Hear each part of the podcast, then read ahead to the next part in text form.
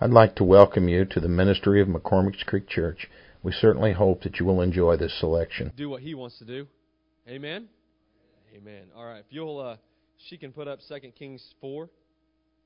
We're going to get to Zechariah in a minute, but I just really feel like God's wanting to do something, and I'm going to let Him do it. And if I get out, then He will take care of it. Amen. Hallelujah, Jesus. Follow along with me. Now there cried a certain woman of the wives of the sons of the prophets unto Elisha, saying, Thy servant, my husband, is dead, and thou knowest that thy servant did fear the Lord, and the creditor is come to take unto him my two sons to be bondmen. Hallelujah. In other words, we wrote some checks that we're just not going to be able to pay. And for that, it's going to cost me my future. They're going to take my kids away from me. And Elisha said unto her, What shall I do for thee? Tell me, what hast thou in the house? And she said, Thine handmaid hath not anything in the house save a pot of oil. Then he said, Go borrow thee vessels abroad of all thy neighbors, even empty vessels. Borrow not a few, which would mean borrow as many as possible. When thou art come in, thou shalt shut the door upon thee and upon thy sons, and thou shalt pour un, out unto all those vessels, and thou shalt set aside that which is full. So she went forth unto him and shut, up, shut the door upon her and upon her sons, who brought the vessels unto her, and she poured out, and it come to pass when the vessels were full, excuse me, she said unto her son, Bring me yet a, yet a vessel. And he said unto her, There is not a vessel more, and the oil stayed. All right, we're gonna we're gonna use this for a minute. God help me. Um, there was a there was a problem, and she needed help. Does anybody have an issue and you need help with this morning? Just be honest. Can we be honest this morning? You know what's more frustrating than anything is for me to know that somebody's going through something and I shake their hand and ask them how they're doing and they tell me that they're fine. yeah, it's not. You're lying. Right, Jeremy? You're lying. Hallelujah. So we're not going to do that this morning. We're going to be real for a little bit. She had a problem. She asked Elisha for his help. She had no idea how he was going to help her, but he knew that if she talked to the right person, that, that God would make a way where there was no way at this point. This was getting very scary for her. She was about to lose everything that mattered to her. So she needed help. Hallelujah. So this morning, I need, I've got three people in my mind that need help this morning. I need you to be honest and tell me that you need God to make a way where there's no way. I don't want to know what it is. It's none of my business, but I need you to be honest and say, yes, I have a situation and I need God to make a way. Will anybody be honest? Three of you. Now you guys got to fight it out till there's three left. Hallelujah, Jesus. I'm going to let Sister Cook be one of them.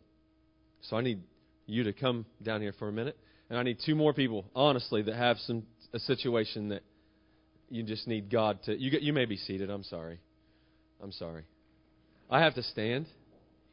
Hallelujah. Two people. Now I know I scared you because five people went up, and I, that's more than two, so you scared me. All right, Sister Roxanne. Is there anybody else? One more person that you just you really need God to to make a way where there's there's no way. Just be honest. Very good. All right, you stay over here. I need you to separate. I, I I'm glad you guys are united, but I need you to split up. Now here's here's the thing. Elisha said, "Go, collect as many vessels as you can.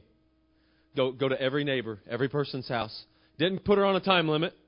Just said, go get as many vessels as you can and come back.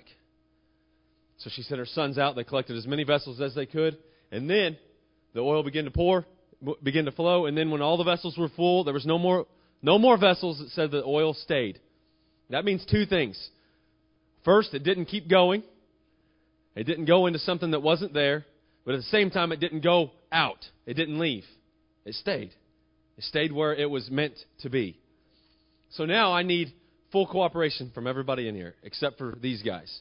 If you believe that God can take care of these situations, even though you don't know, the neighbors didn't know why she had gotten the oil. They, did, they didn't understand. There, that didn't, it didn't go into great, great thought and uh, trying to figure out what we were going to move forward with. They just knew that, hey, they have a need. I've got some vessels. Here you go. Just bring them back when you're done. Does that make sense to everybody? So if you believe that God can take care of these situations, I want you to come and stand behind the person that you believe for. In other words, you're willing to give your empty vessels in this situation. And then we'll divide it up the best we can at that point. Hallelujah, Jesus. And I don't want you to come because everybody else is coming. I only want you to come if you're going to be willing, Brother Davis, to give your vessel to your neighbor for just a minute and let her keep her family. Hallelujah, Jesus. I was going to do this on the Sunday night, and I was praying about it, and God said, "No, let, us do it this morning." So I'm just going to be obedient, and we're going to let God do some do something special this morning. So any, everybody else that's up here, other than those three people, you're agreeing that that any blessing or any any any availability that you have of anointing and power and greatness from God, you're you're you're going to willingly give to the to one of the three people. Does everybody understand that? You agree with that? Okay, and by doing so, they're going to receive more than just a, a typical blessing that God would pour out for, for them or their families. Hallelujah, Jesus. The idea was that you have to get uncomfortable, like I am right now. Do you know how stupid I feel right now? You have to be willing to, to go out of your, your comfort zone, your home. It would have been so easy. It would been so easy for Elisha to, to create vessels out of nothing and fill the oil up without ever leaving the house. It would have been so easy for her to, him to just tell them, "It's going to be all right. I'll I'll take care of this." Who who was the bondman? Let's just go straight to the to the problem, and I'll take care of this. But he didn't. He made them get out of their home. He made them go to their their neighbor's house, and even though the neighbors might not have known every little detail, they knew that there was an issue. They knew that there was a problem, and it had to be taken care of as soon as possible. So everybody in the situation is uncomfortable. The people that are, the, the, the lady and her kids are uncomfortable, and now the neighbors are uncomfortable. What's going on? They got questions now. What's happening? There's a difference between being uncomfortable and being confused. See, God has the ability to move in our uncomfortability. And confusion doesn't come from God, it comes from the enemy. So we're not confused this morning. God knows exactly what He's doing. And God knows that each one of these three ladies has an issue that is beyond any of us. And by standing up here this morning, all we're saying is, is that God, there, there's, there's a problem, and we need, we need some oil to, to start moving. We need you to start moving in this situation beyond us praying about it on a daily basis and just waiting on God to do something. And this morning, God is going to move in a very, very prominent way. And it has nothing to do with me. So let's make sure everybody's clear. Neil, this is not me. This is, this is God. So, what we're going to do is we're going to pray. And what I want everybody else to pray, other than the three, is that God, I want you to take every blessing and every bit of anointing and every bit of power that you've given me, and I want to put it into their house. All of it. Everything that I've got. Even if it's just a little. I know that my, my vessels and my anointing is so much less than His. I, I, I understand that. But if you take a bunch of lesser people and you put it together, now, you, now we've got something. So, no matter how small your anointing is or how, how important you feel this morning, there, every one of us have got a measure of faith. Every bit of us. And us exercising that creates more, and, and you guys understand that. So, this morning, everybody that is behind somebody, I want you to, uh, this is your prayer. God, right now, I am asking you to take every bit of anointing and every bit of power and every bit of, of anything that I've ever gotten from you, and I'm going to give it to this person that is in need and the person that is in need, the three people that are in need, you're going to accept it. The, the sons went out and they got them, and they accepted. They accepted the vials, no matter how big or how small the vessels were. That they took them because they needed a move from God. So everybody, other than the three, you're going to give everything that you have to that person. And I know this is weird because normally we're giving everything we have to God, right? God, everything that I've got, I give everything back to you. But in this case, you're going to give it to your, your, your sister. And then all the three sisters, you're going to accept all the vessels and all, all the anointing and all, all the vials. And until all of it's out, and then it's going to stay with you. It says that the oil stayed. It didn't, it didn't get any didn't get any more and it didn't go anywhere. It stayed. It stayed and then she was able to sell that oil, make the money and keep her future. Now I know that you're not going to take the anointing and try to sell it. It's, you can't. God says to buy this and sell it not. so all you're going to do is accept it. God, I accept this. And I'm going to use this, and, and the anointing and the power that you've given me from my brothers and my sisters is going to change this situation. Not in 30 years.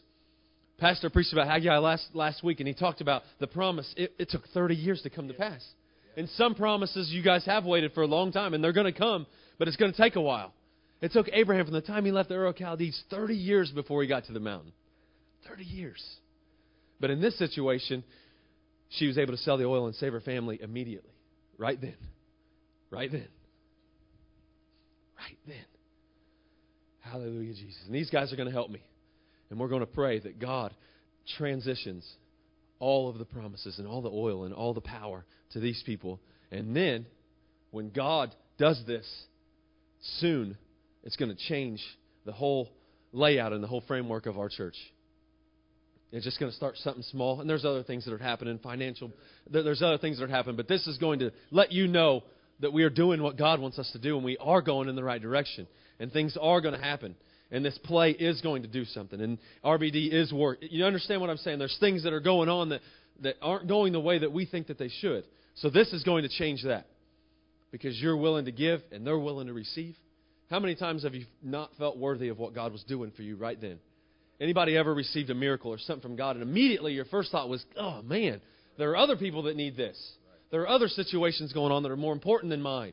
And yet I'm receiving. But not this time. You're going to willingly receive what God is doing. And God is going to do some awesome, awesome things this morning. And I know this is different. I know it's Sunday morning. We're supposed to be teaching about Zechariah, and we're going to do that here in just a second.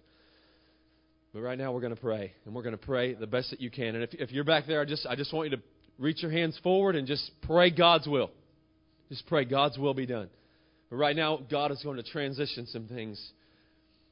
Hallelujah, Jesus. All right, so I want you to help me pray right now. God, right now, in the name of Jesus.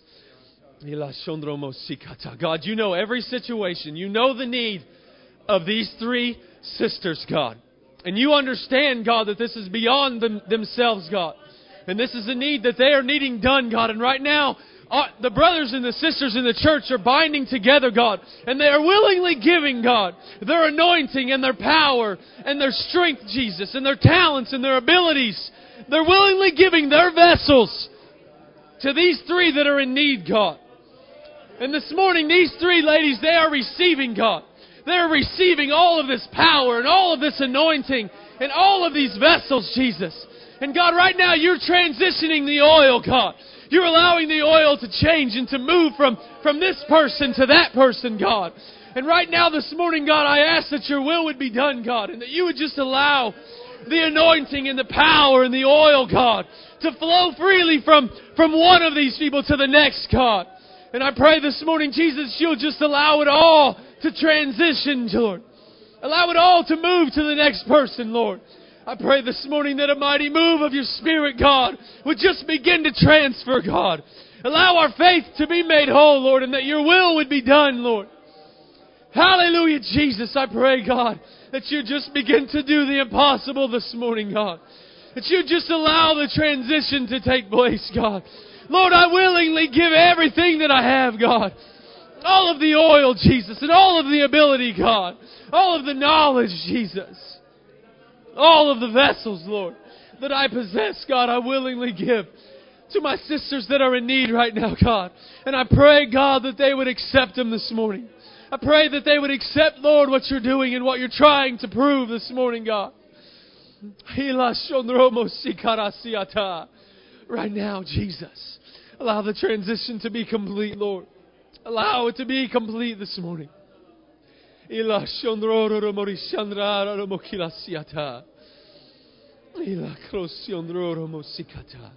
Oh, I believe, Jesus. I believe this morning that the that, that the miraculous is taking place right now, God.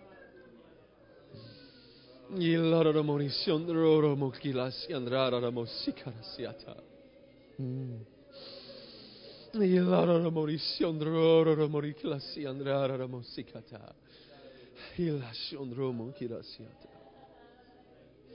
Hallelujah, Jesus. Hallelujah.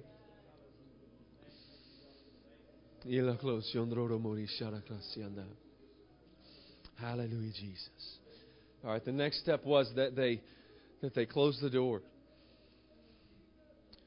Hallelujah, Jesus. That the woman and her kids that they that they closed they closed the doors. Which means that they closed the anointing in. Hallelujah, Jesus. Hallelujah. So all the neighbors, they closed the doors after the anointing and the vessels had left, right? And then they come back to their house. And then they closed the doors and kept the anointing in. Hallelujah. So while, she's praying, let's just keep praying. And I want you to just, just pray, God, I've given. I've given my vessels. I've given my anointing. I've given my oil. And now I'm just going to close the door. I'm just going to close the door and we're going to move, move forward right now. And the ladies that have received it, I want you to close the door on the anointing. and Close it in. Lord God, I ask right now, Jesus, that I've given and I've, I've, I've, allowed every vessel that I have to be, to be borrowed for just a little while, God. And I've allowed my anointing and my power, Jesus, and all these vessels, Jesus, to, to leave my home and enter in, enter into these that are in need, Jesus. And God, I'm just going to close the door for a little while. I'm just going to close it out, Jesus. We're going to move on, Lord. And I ask you, Jesus, that you allow those that have received it, Jesus, to close it in. To close it in this morning, Jesus, and just receive it and just accept it and just bask in the anointing and the power and the oil for just a little while in their house and in their home, God.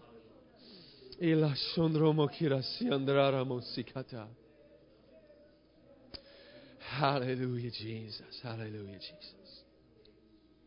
Hallelujah. Then the next step was that they, they took the oil and that they sold it. She was able to make, make enough money to keep, to keep her future. Now this, now, now it's, it's spiritual. It, she, you're not going to better take this and go sell it. You can't. But what you can do is you can have another transition with God without, without any of this. Just you and Jesus. And this is something that you get to do with nobody else. She closed the door. She closed the door. It was just her and her kids in her situation.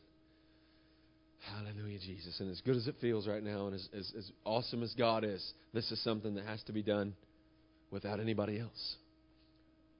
Now, now these three ladies are going to have to go outside of this place and go somewhere where there's nobody and just transition all of this oil and all this power and all these vessels to God.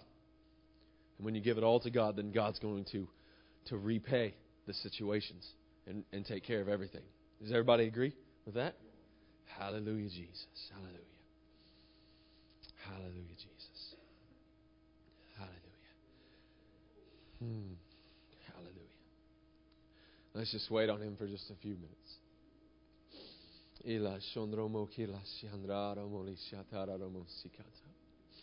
Lord, I thank you, Jesus, for moving in this place, God. Hallelujah, Jesus.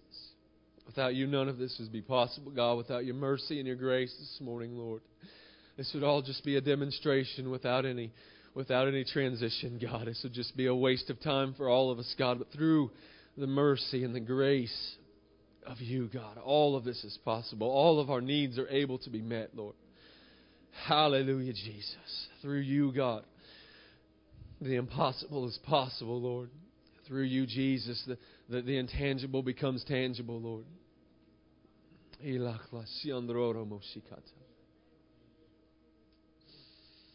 Oh, let's just let him out of the box for just a little while. God.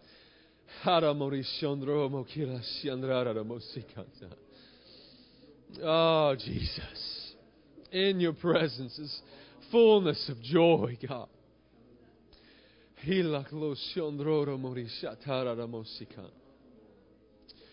Oh, Jesus, peace that passeth all understanding, joy that's unspeakable and full of glory, God. Oh, move in this place, Jesus. Move in every heart, God. Bless all those that have given this morning, Jesus, beyond themselves, God. Bless all those that are willing to come out and get out of themselves and just give you all the glory and all the honor and all the praise this morning, God.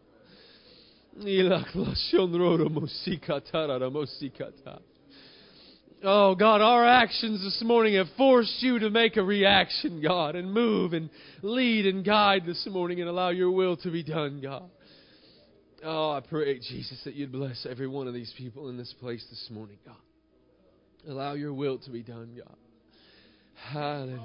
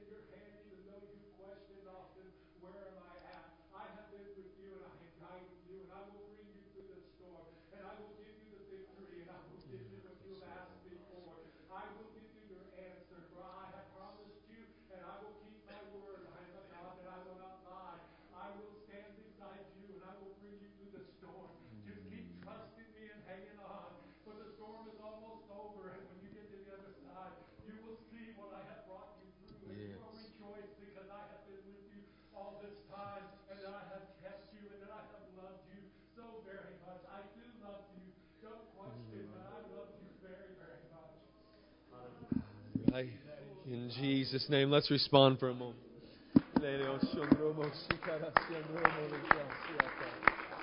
Hallelujah, Jesus. Oh, that you are here, God, that you're right in the middle of all of this, Jesus.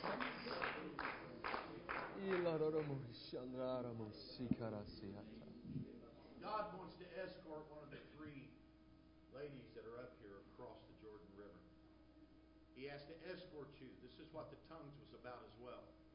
He wants to escort you across the river to the promise that he gave you. That promise he gave you was about five years ago. And he will walk with you, and what you will consider to be deep water, he's going to tread over the top of the water, and so will you.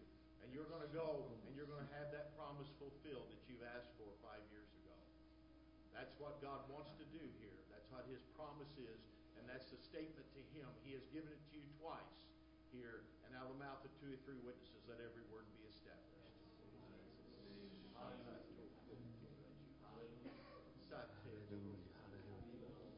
Let's just wait on him for a little bit. If you feel that you're that person, you need to just walk around the church. Yes, yes. In walk around the Jesus' name, in that one. Jesus' I know which name. Lady oro morisci, androro morisci, alla quasi atarara musica. Il loro morisci, androro musica. Mm. Il loro mori classi, andrara morisci, alla. Il loro androro morisci, atarara musica. Alleluia.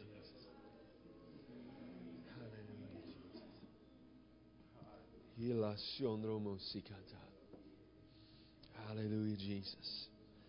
See, this needs to happen more and more and more.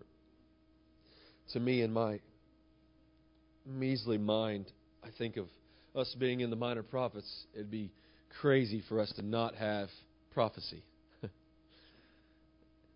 it's, it's not of God for us to spend time studying and going through any of the prophets. Hallelujah. Or any of the any of the proverbs and, and things not happen.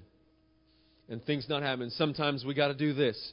You just gotta look silly. We gotta do things that aren't the normal way we would do them to allow God to, to break through some some of the junk and, and allow things to take place the way that God wants them to take place. Hallelujah. In the last couple Sundays and Wednesdays, we've done just this. Not to this degree, but we've we've stopped, stopped the music, and we just we just pushed for a little while. And two weeks ago, Pastor was able to just stop where we were at and just go into a, a certain direction, and he was able to speak into families and do different things. That should be something that we do every week. That should be something that I look forward to, my, Brother Browning, is just coming in here and just who is he going to pro- pro- prophesy over today? Who is he going to speak into today? Not, and not just him, any of the ministers. There should be us. We should break that stuff up to where they can just move freely through the Spirit and just be like, this is what's going to happen, Neil. This is what's going to happen, Brother Manley. This is what's going to happen, Brother Whatnight. This is how this is going. I know that you're going through this, but now this is going to happen. And this is where you're at right now, Sister Cook, but this is where you're going. And that's, we should be able to live in that atmosphere. Amen? We should be able to just, just bask in that every week. And when people, new people come, they should be able to see that and, and, and see that, okay, this is not like the other churches that I've been to. And even the ones that have been hurt by people that have the same name that we have, they should be able to come in and recognize the difference. They should be able to come in and be like, okay, that was that was that church or that was that family. This is this is different. Nobody in here is perfect, and I'm, I'm not saying that that's what, but we need to strive for that.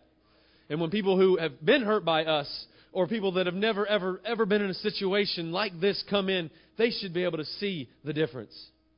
They should be able to see the difference. Not only be able to see it, but if they can see it, they're going to be able to feel it.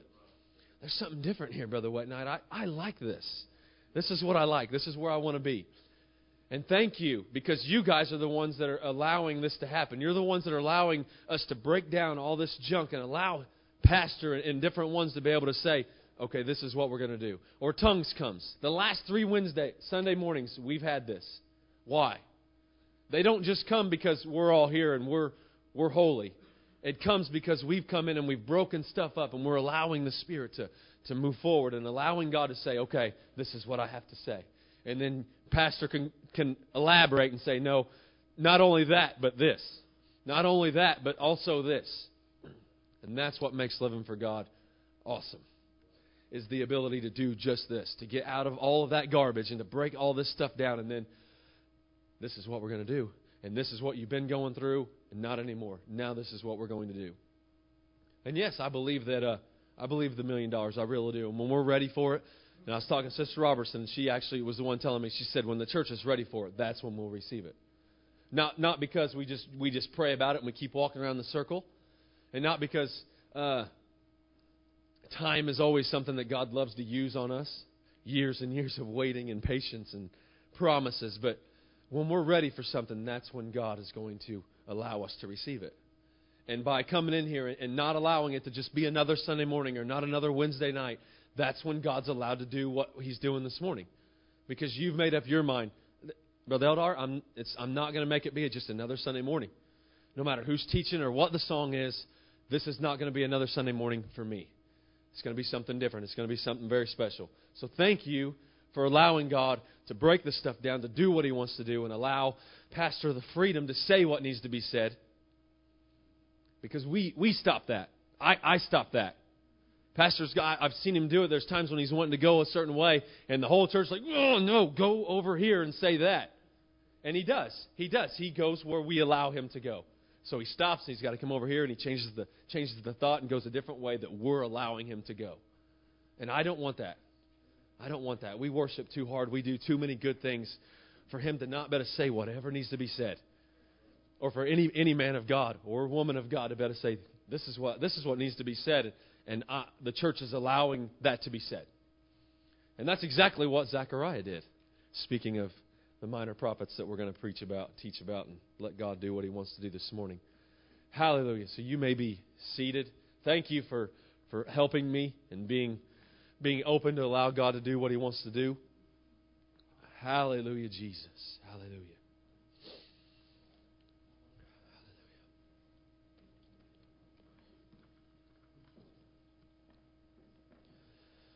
Thank you, Jesus. Thank you, Jesus.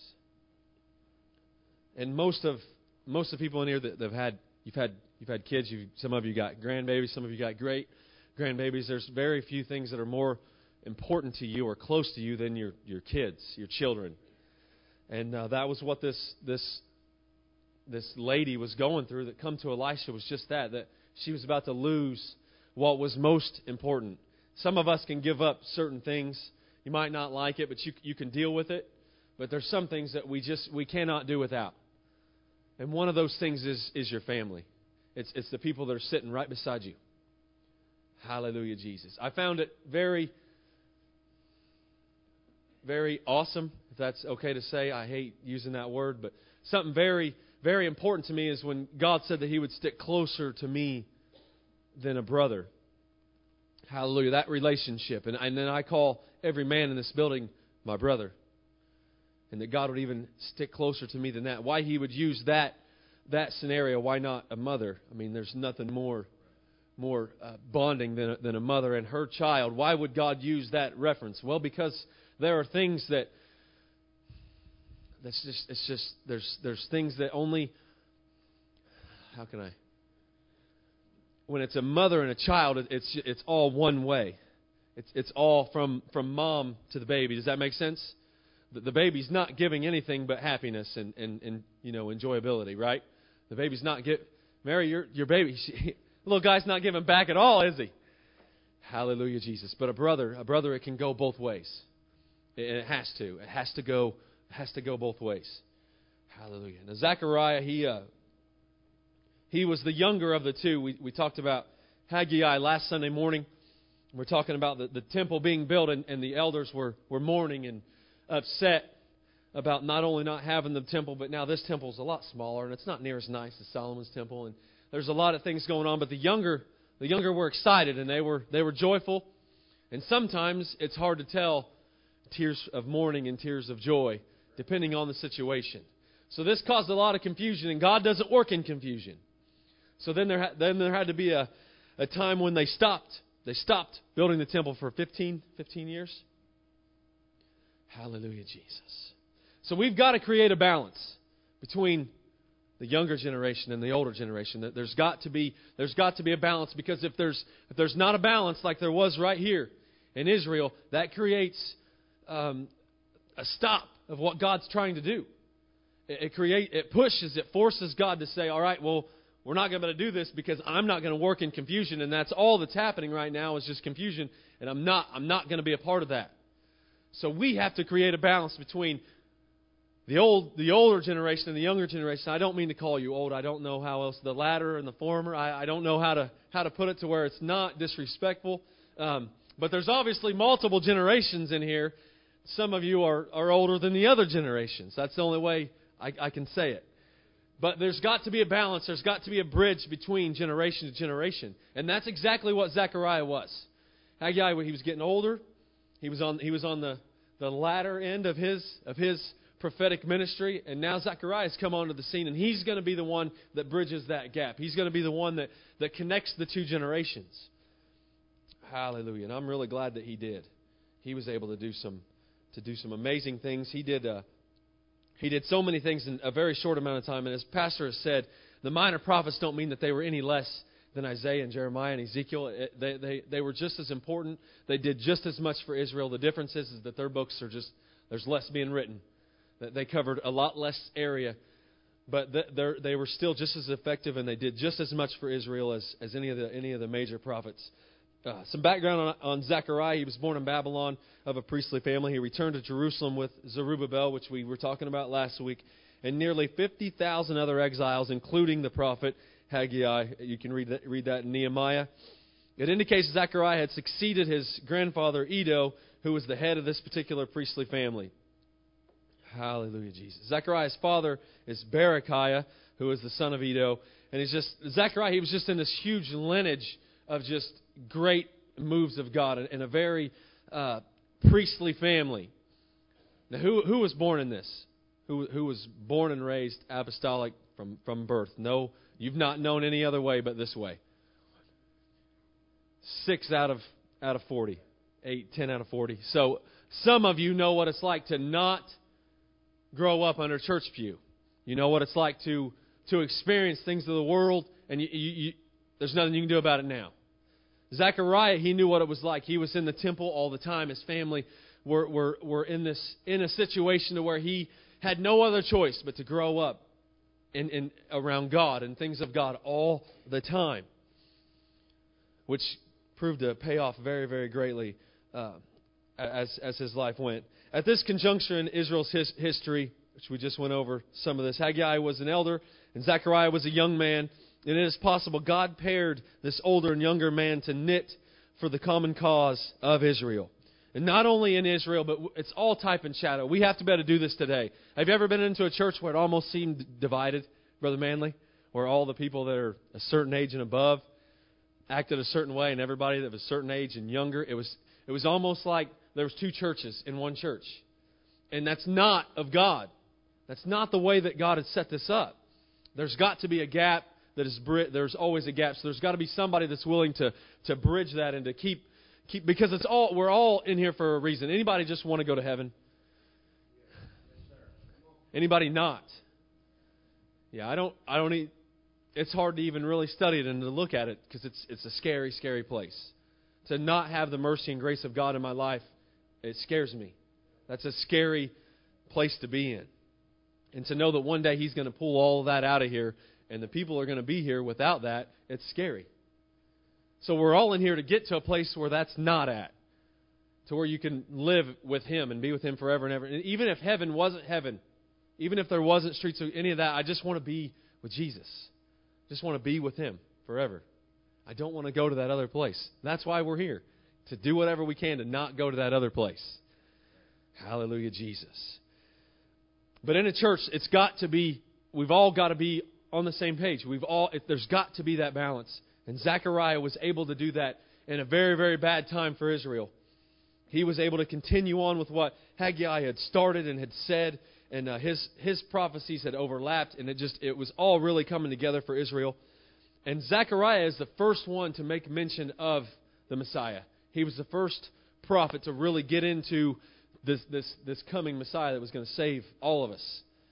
And uh, it was it's just really really exciting. There's a there's a small story in here I want to I want to read to you because a lot of us get on this, and Pastor touched on it, but so many of us have our own opinions about the tribulation and how it's all going to work, Brother Davis. When are we leaving? You're going to be pre-trib or mid-trib or post-trib or, you know, this is what's going to happen. This is what's going to happen. There's so many that spend more time in Revelations than any other book in the Bible that they miss out on so many good things of God.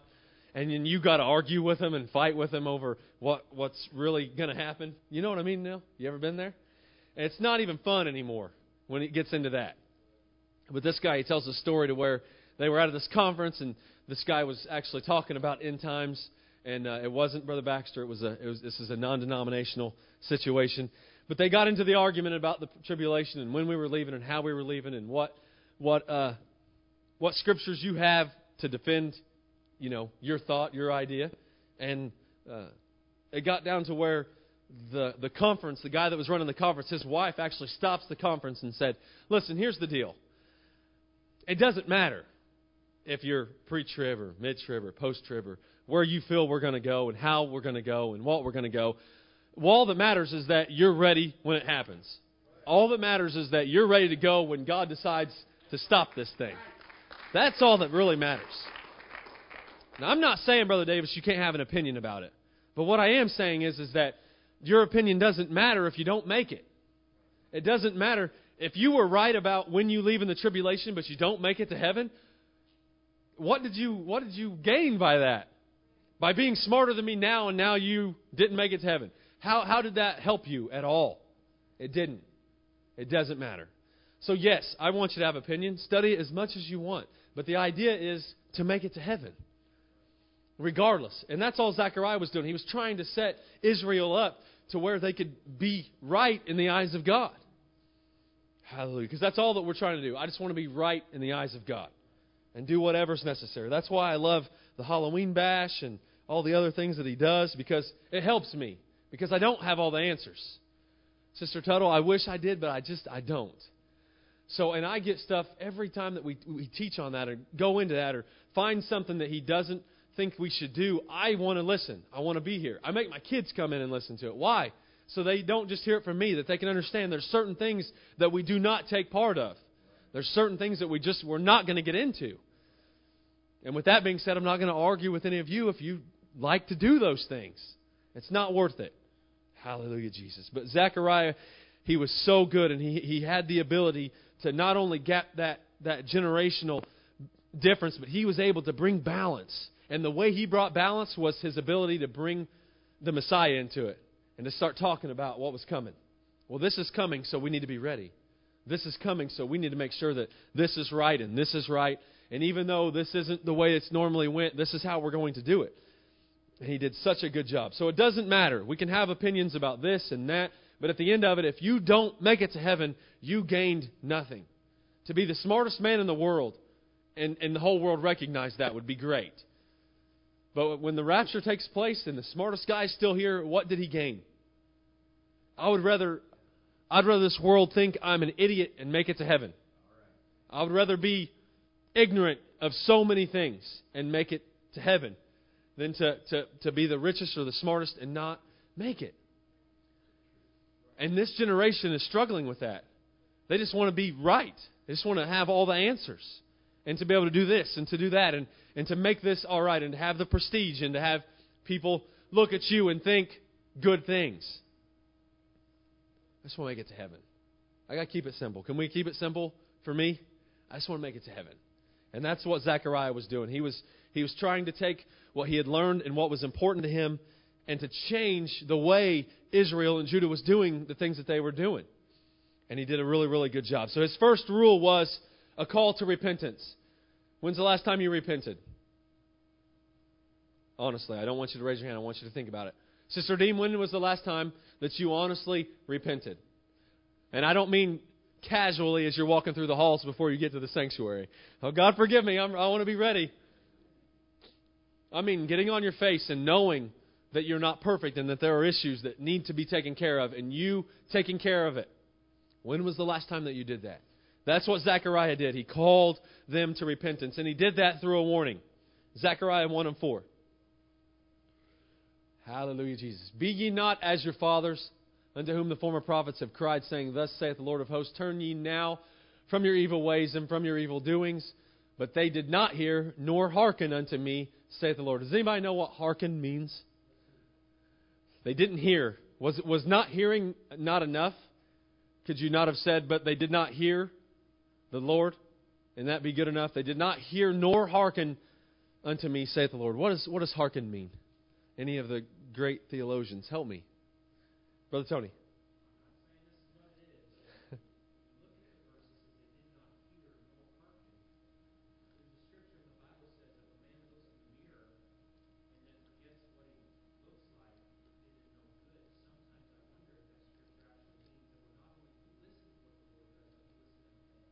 Very good.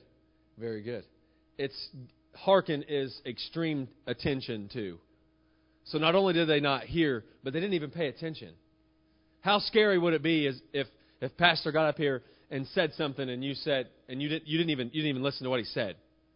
In other words, you guys are doing your your your fathers are are horrible evil men who didn't listen, they didn't hear, they didn't pay attention to anything God was saying. They continued in their evil ways. So there was there was there were some serious issues going on. Now I know all of us have our problems and we think certain way about ourselves, right? But right now in Israel's day, he they weren't any better than than we are. They were struggling. They were going through things. They were not listening and not paying attention to what God was trying to say. That's a very very scary time. It's scary when you can come in here and listen to what is preached and it doesn't affect you in any way shape or form. That's, that's scary. That's when you know something's wrong. It's one thing to, to not forgive, and you know that you haven't forgiven them. We talked about it last week. And every one of us have had somebody do or say something, and, and it's hard to forgive them because they knew what they were doing before they did it, which makes it harder to forgive them. But that's way different than to be able to come in here and sit on the man of God, and it doesn't even affect you when you know deep down inside your spirit that He is preaching and giving everything that He has to change your ways so that you have an opportunity to make it to heaven. And that's where Israel was. They wasn't, they wasn't listening. They didn't even pay attention to what God was saying. And now Zechariah, he had this great burden of trying to get them to listen. Why, why do you get to a place to where you stop listening to something? Brother White Knight, what would cause you to stop listening? Not, not just here, but in, in, in life. To where, to where somebody says something to you and you don't even, it doesn't even matter to you. You don't even pay attention to it anymore. Very good. Very. just come in one ear and right out the other. It just doesn't doesn't matter anymore. And uh, you've heard it so many times. You've heard it so many times. How many times has someone come to you with a problem or an issue, and you've heard it so many times? It's just you just you're you're to that nodding your head stage, like you hit that button that just shakes your head to where you're listening, but I, I don't care about anything that they're saying. But yeah, yeah, that's good. That's really good. Hallelujah, Jesus. That's when you know you need to repent. Hallelujah. All right, so we get to this Zechariah is at this place to where he's dealing with, with a lot of ungodly, evil, evil people. And evil doesn't necessarily mean that, that you're that you're bad. Evil is just simply not doing what God is wanting you to do. So if God's told you to do something and you're not doing it, what is that? Now we want to call that disobedience. It's rebellion, which is evil. If God is saying something to you, I suggest you do it. Because if you're not, you're evil. And I mean that as nice as I possibly can say that. you're evil. It's, it's rebellion. It's, that's exactly what it is. And what does rebellion lead to? Witchcraft, which we're going to talk about here in a couple weeks, aren't you? Hallelujah, Jesus. We need to uh, we need to hearken. We need to hear. We need to pay great attention to, especially now. Is anybody worried about the future of our world, our country, our state? Does it just scare you to look at anything anymore? Right now, more than ever, we need to be the ones that hear, and we need to be the ones that hearken unto the voice of God. More, more than ever before. And if there's not some urgency inside of you, you need to get it. You need to pray, God, help me to be that way to where every day, it's, it's an everyday occurrence. Hallelujah, Jesus. All right, so he called him to repentance. He sent out the warning saying, listen, your fathers and your, the generation before was a certain way, and if you don't change, you're going to end up the same way. Hallelujah. God had sent Israel and Judah into captivity because of their wicked actions, and they had, had obstructed his divine purpose. Hallelujah. Thus, the revolution points of Zechariah's audiences were, were the ancestors of folly and disruption in the land. They had created, you just, you have no idea how powerful that you are. You have no idea what, what good or evil you can cause. If one person will just openly defy authority, others will follow. Others will follow. But in this case, when everybody's defying authority, if one person will stop and start listening and following, others will follow. It's just it's just how it's how we're we're built. It's how we are we're made to uh, to follow whatever trend is happening. And we try our best not to, but but we do. That's how that's how we do it. So if we'll just all agree, let's just let's just follow the way of God. Let's just do what God. Then others then others are going to follow. And that's Zechariah's idea was stop being like like your fathers and other people. Let's let's do this for who you are. So it went from calling them and, and warning them of repentance to, to a cleansing process. Zechariah saw the vision of the high priest Joshua in Zechariah 3 and 3, and Joshua was full of filthy garments. So even though he was obeying, and even though he was listening and, and following the way God wanted him to follow, there was still an uncleanliness about him that had to change. And that was that's the next step. That after repenting and changing your ways and, and deciding to follow the way that you should, there's got to be a cleansing process. There's got to be a change of clothes, if you will, to change change the way that people see you, change the way that you see yourself. And that's that's so so vital. Joshua's cleansing signified the removal of the iniquities of the land. If Joshua was cleansed and accepted, the nation would, would be also. So obviously, it starts with the leadership. If the leadership is right and the leadership is cleansed, and we're moving forward, then, then we're allowed to follow suit. But if Joshua would have not, then God would not only have rejected Joshua, but he also would have rejected Israel. It's just how, how God works. In Zechariah 1 and 6, the people returned unto the repentance. They listened, they hearkened, they heard the voice of Zechariah, but they also heard other voices.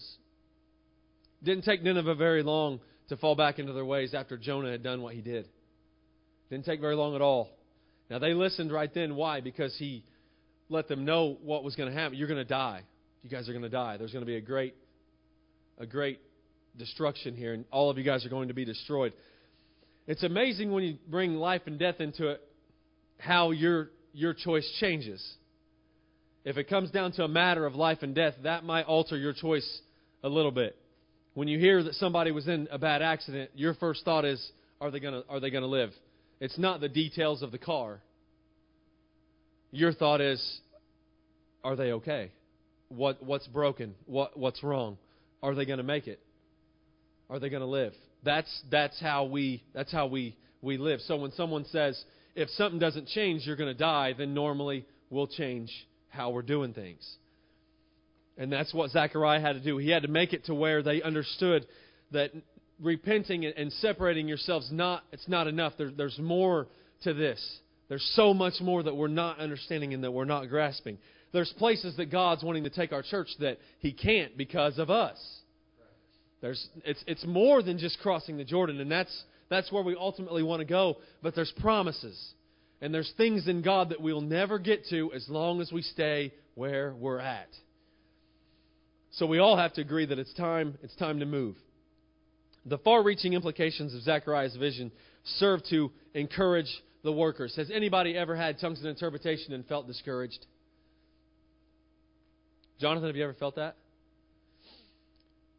No matter what is going on in a service, when tongues and interpretation takes place, you can feel a shift in the spirit.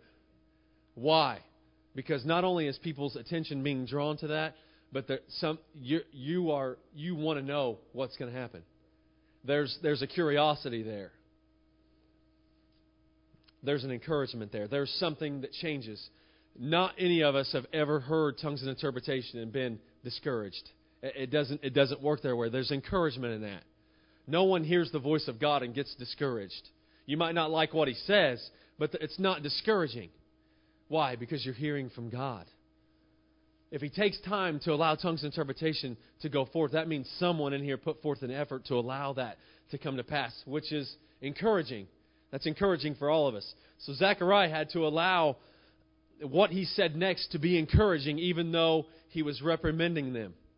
He had to have the, the ability to say, No, you're not right. We need to do this instead of this. But at the same time, encourage them.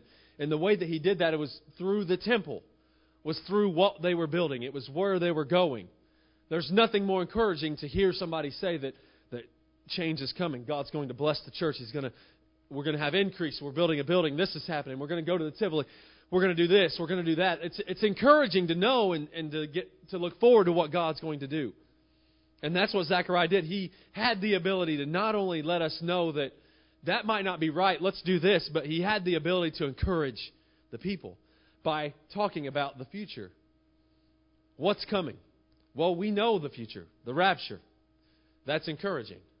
You look around, and this world is, is a very desolate, ungodly place. I will say that the media has the ability to spin things into a much more negative way than what they really are. And there are still a lot of really good people out there. There really is. All, when, the, when the officer got killed, all they wanted to talk about was all the negative. All the and then they would throw the word hero out there. But it was all just how terrible this, this, the, the area and the situation is. Nothing about how unbelievable this man was and what he what he had brought to the situation. It was all the negative. So a lot of times, especially now, it's it's all it's all negative. You never hear any of the positive, which is why we have to. When somebody does something, there should there, there shouldn't be any any question. Good job. Thank you. I did it, I did it earlier. Thank you for being sensitive and, and listening to what God, because through that, more of that is going to come. It's all in that. It's, the, it's, it's to have the ability to encourage and to lift up. And that's what he did. So we're going to break down his, his, his vision, and we're running out of time. Um, anyway, uh, Zechariah gets a vision from God. There's four horns and four craftsmen. Uh, this symbolizes the downfall of the nation and, the bru- brutal, and how Israel was brutalized into captivity. If you don't hearken, if we don't listen to God, we get punished. Just like any child, if he doesn't listen to his parents, he's going to get punished for that. It's the same way. It's the same way for the church. If we're not adhering and listening to what God wanting to do, we're going to get punished for that. We're going to get punished for that. It's, it's vital that right now more than ever that we stay out of, out of that side and that we continue on. Um, Jerusalem had saw around them the, the sparsely, uh, the sparse, I don't even know what that word is how, um, how desolate and uh, how small Jerusalem had come. Compared to other nations, it was just a very small nation, not a lot of people. But Zechariah's vision showed them that their, their borders were going to be expanded, that, the, that what they owned was about to double and triple and to get bigger. And that was also encouraging. He had the ability to say, listen, what you have now is not, it's not final. This, this, isn't, this isn't all that you're going to get. There's more to come if you'll repent, if you'll get clean, and if you'll adhere to what God's trying to say. My favorite thing about Zechariah is that he keeps it simple. He doesn't try to try to blow their minds and, and teach them stuff that they don't understand. He keeps it simple. Listen, if you'll repent, turn away from all of the uncleanliness, if you'll quit being like your the, the, the men and women in the generation before you, and you'll listen to God, He's going to expand your borders. He's going to make you more than what, what you are. He's going to make you. My favorite scripture, Second Chronicles seven fifteen. If my people who are called by my name will humble themselves and pray. Do you know if you are God's people or not? Raise your hand if you're God's people. That's the first thing. If my people. So, if we know that we're God's people, we'll humble ourselves and pray. The very end of that, He's going to heal. He's going to heal their land. He's going to broaden what they are. If we have the ability to humble ourselves and pray and to seek His face, and that's what I was saying last Sunday about praying God's will. Too many times we, we get off track and we start praying what we want God to do in that situation. And that's okay. You're human. And that, when it's family and it's people that you care about, it's easy to do. But at the end of it, if, if God's not doing what God wants to do, it's, we're wasting, it's a waste anyway. So that's why it's got to be focused and it's got to be what God's wanting to do because He can see the end from the beginning. And His ways are higher than our ways and His thoughts higher than our thoughts. So if we have the ability to stop and say, listen, God, I want my borders to be expanded. I want to cross Jordan. I want to do this and I want to do that. So let your will be done in this situation. Let your will be done. The four chariots and the four uh, compass points in the eighth vision assured the workers that someday the Messiah would come and that he would be declared Lord in all the earth. One day every knee will bow and every tongue is going to confess that Jesus Christ is Lord. Does everybody agree with that? One day it's going to happen. But until then, can you encourage yourself in God enough to do what He wants you to do and go where He wants you to do to where one day He is able to do that? And guess what? When that happens, you're already going to be on your knees. It's already going to be it's already going to be set up to where because you were able to do God's will, it changed the whole layout for us and our church. And that's where we're going to go. And that's what we're going to do. And Zechariah had the ability to do that. He was able to encourage on top of encouragement. Zerubbabel, which Pastor talked about last week, he was in charge of getting all these people out of exile and get them to where they're going to build the temple.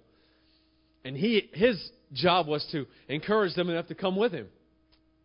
How many times do you know God is leading pastor into a certain way, and your first thought is, I don't want to go there? That's going to bring more prayer. That's going to bring more. you understand. There are times, even in the spirit, you want to. Your flesh is like, I don't want to do that. Let's just stay where we're at. This is comfortable. Let's just stay here for a little while. I worship. I come on Wednesdays and nobody else does. Let's just stay here for a little while. And pastor's like, no, let, us go here. Let's push into this area. And in your mind, your first thought is, I really like where we're at right now. So he has to have the ability to encourage us to go there. So while he's doing that, he's got another man in Zechariah, which ties into all the ministries. Brother Hill has to do the same thing. I've got to do the same thing. Brother Fox has to do the same thing. Brother Eldar has to do the same thing. The teachers, the Sunday school teachers, have to do the same thing. They have to encourage on top of the encouragement. It's just constant encouragement. You're going to get a lot out of a kid if you encourage him and tear him down. And as much as he hates it, I see it every Saturday. Watch these little kids play football, and you get a coach that's yelling and screaming at him, and then you've got another guy that his job is to do nothing but build the kid back up after he gets tore down.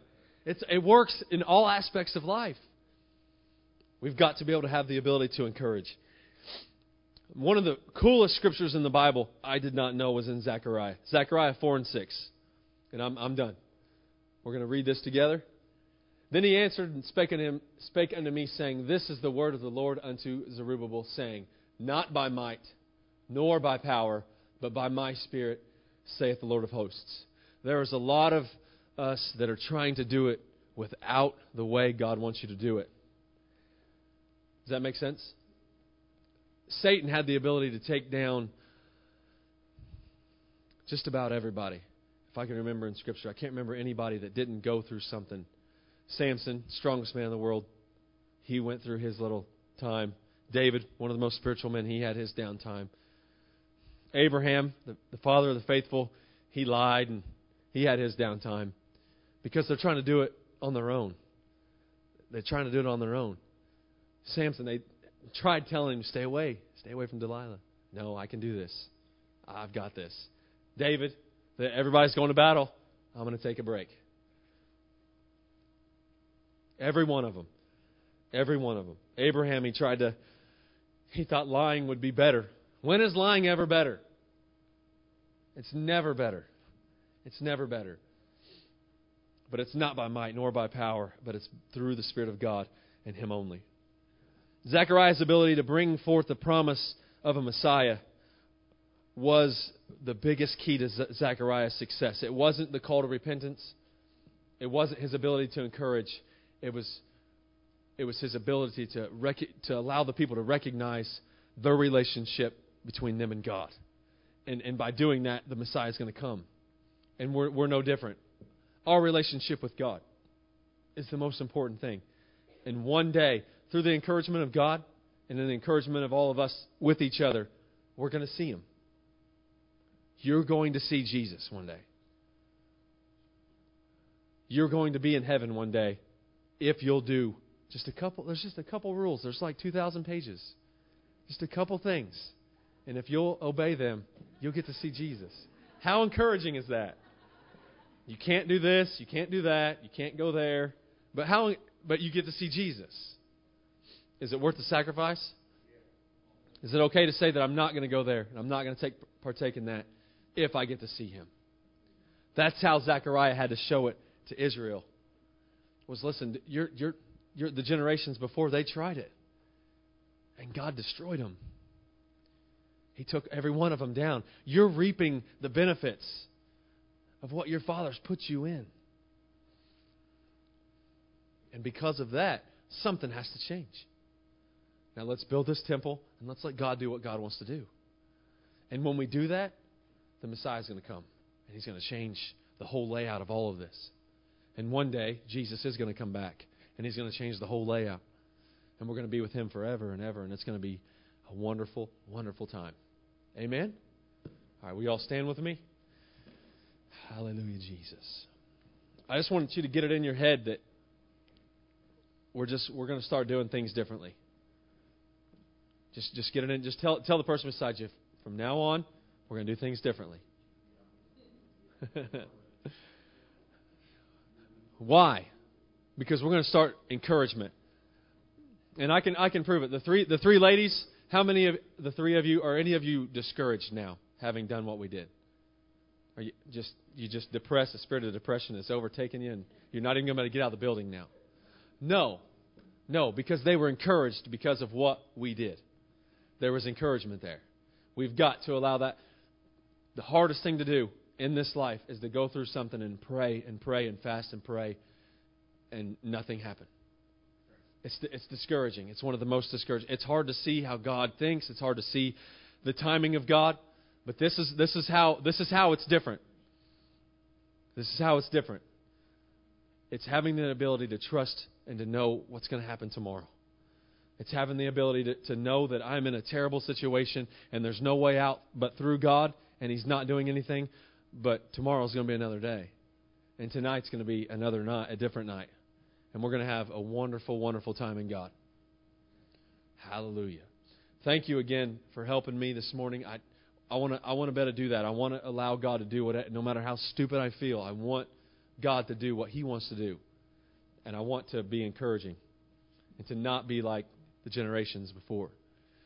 Hallelujah, Jesus. Anybody feel like we're going to have a good time tonight? A good, good service. Who's preaching? You to try it? Greg is? Okay. All right. So today, I want you to pray for Brother Sebastian. Can we do that? You can do that. We're going to pray that God's will be done tonight. Hallelujah. And we're going to, we're going to be encouraged and we're just going to allow God to do some wonderful, wonderful things tonight. Now, the three that we prayed for, when God takes care of it, I want, I want to know because we're going to we're going to unleash some some faith in here. Where's Sister White? Sister White, her grandson's four, and I'm I'm, I'm closing with this. Her grandson's four. He has had so many complications and so many things go wrong. We've prayed for him over and over. And she's got him on the prayer line several times. And uh, if he gets sick, if he gets a fever, he has a seizure, and and just bat just and then it just compiles upon that. A little while ago, he he got a fever and he had a seizure, and that seizure was so severe it put him in a coma. He's four. And she put she called and put him on the prayer line, and not very. I don't know how much time. How how long how long was it? Two weeks. About two weeks. He was he was in a really bad shape. And then they let Sister White know he's out. He's crawling. He's he's having a good time. He's excited. Hallelujah, Jesus. So I would say God is a healer. But some would say, well, well, why did he take two weeks? You see the difference? It doesn't matter. He's okay. And I trust God to do whatever He's going to do. And He's going to do exceedingly and abundantly above anything that we can ask or think. So the three of you, when God takes care of this, and I don't mean just a little bit, I mean when it's taken care of, I want you to tell me so we can we can let everybody know. Hallelujah, Jesus. Let's raise our hands all over this place. God, I ask you, Lord, to move this morning. Not only in the three that we, we prayed for, but everybody. God, bless every person in this building. God, for giving and letting you do what you wanted to do this morning. God, I pray, Lord, that we do not lose this as we leave, God. That we bring it back tonight through prayer. That we come early and pray, Jesus, and prepare this place and create an atmosphere of worship and praise, God, that you would receive all the glory and all the honor and all the praise, and that you would be encouraged and that we would be encouraged, God, as we move forward in Jesus' name. And everybody says. Amen. God bless you in Jesus' name.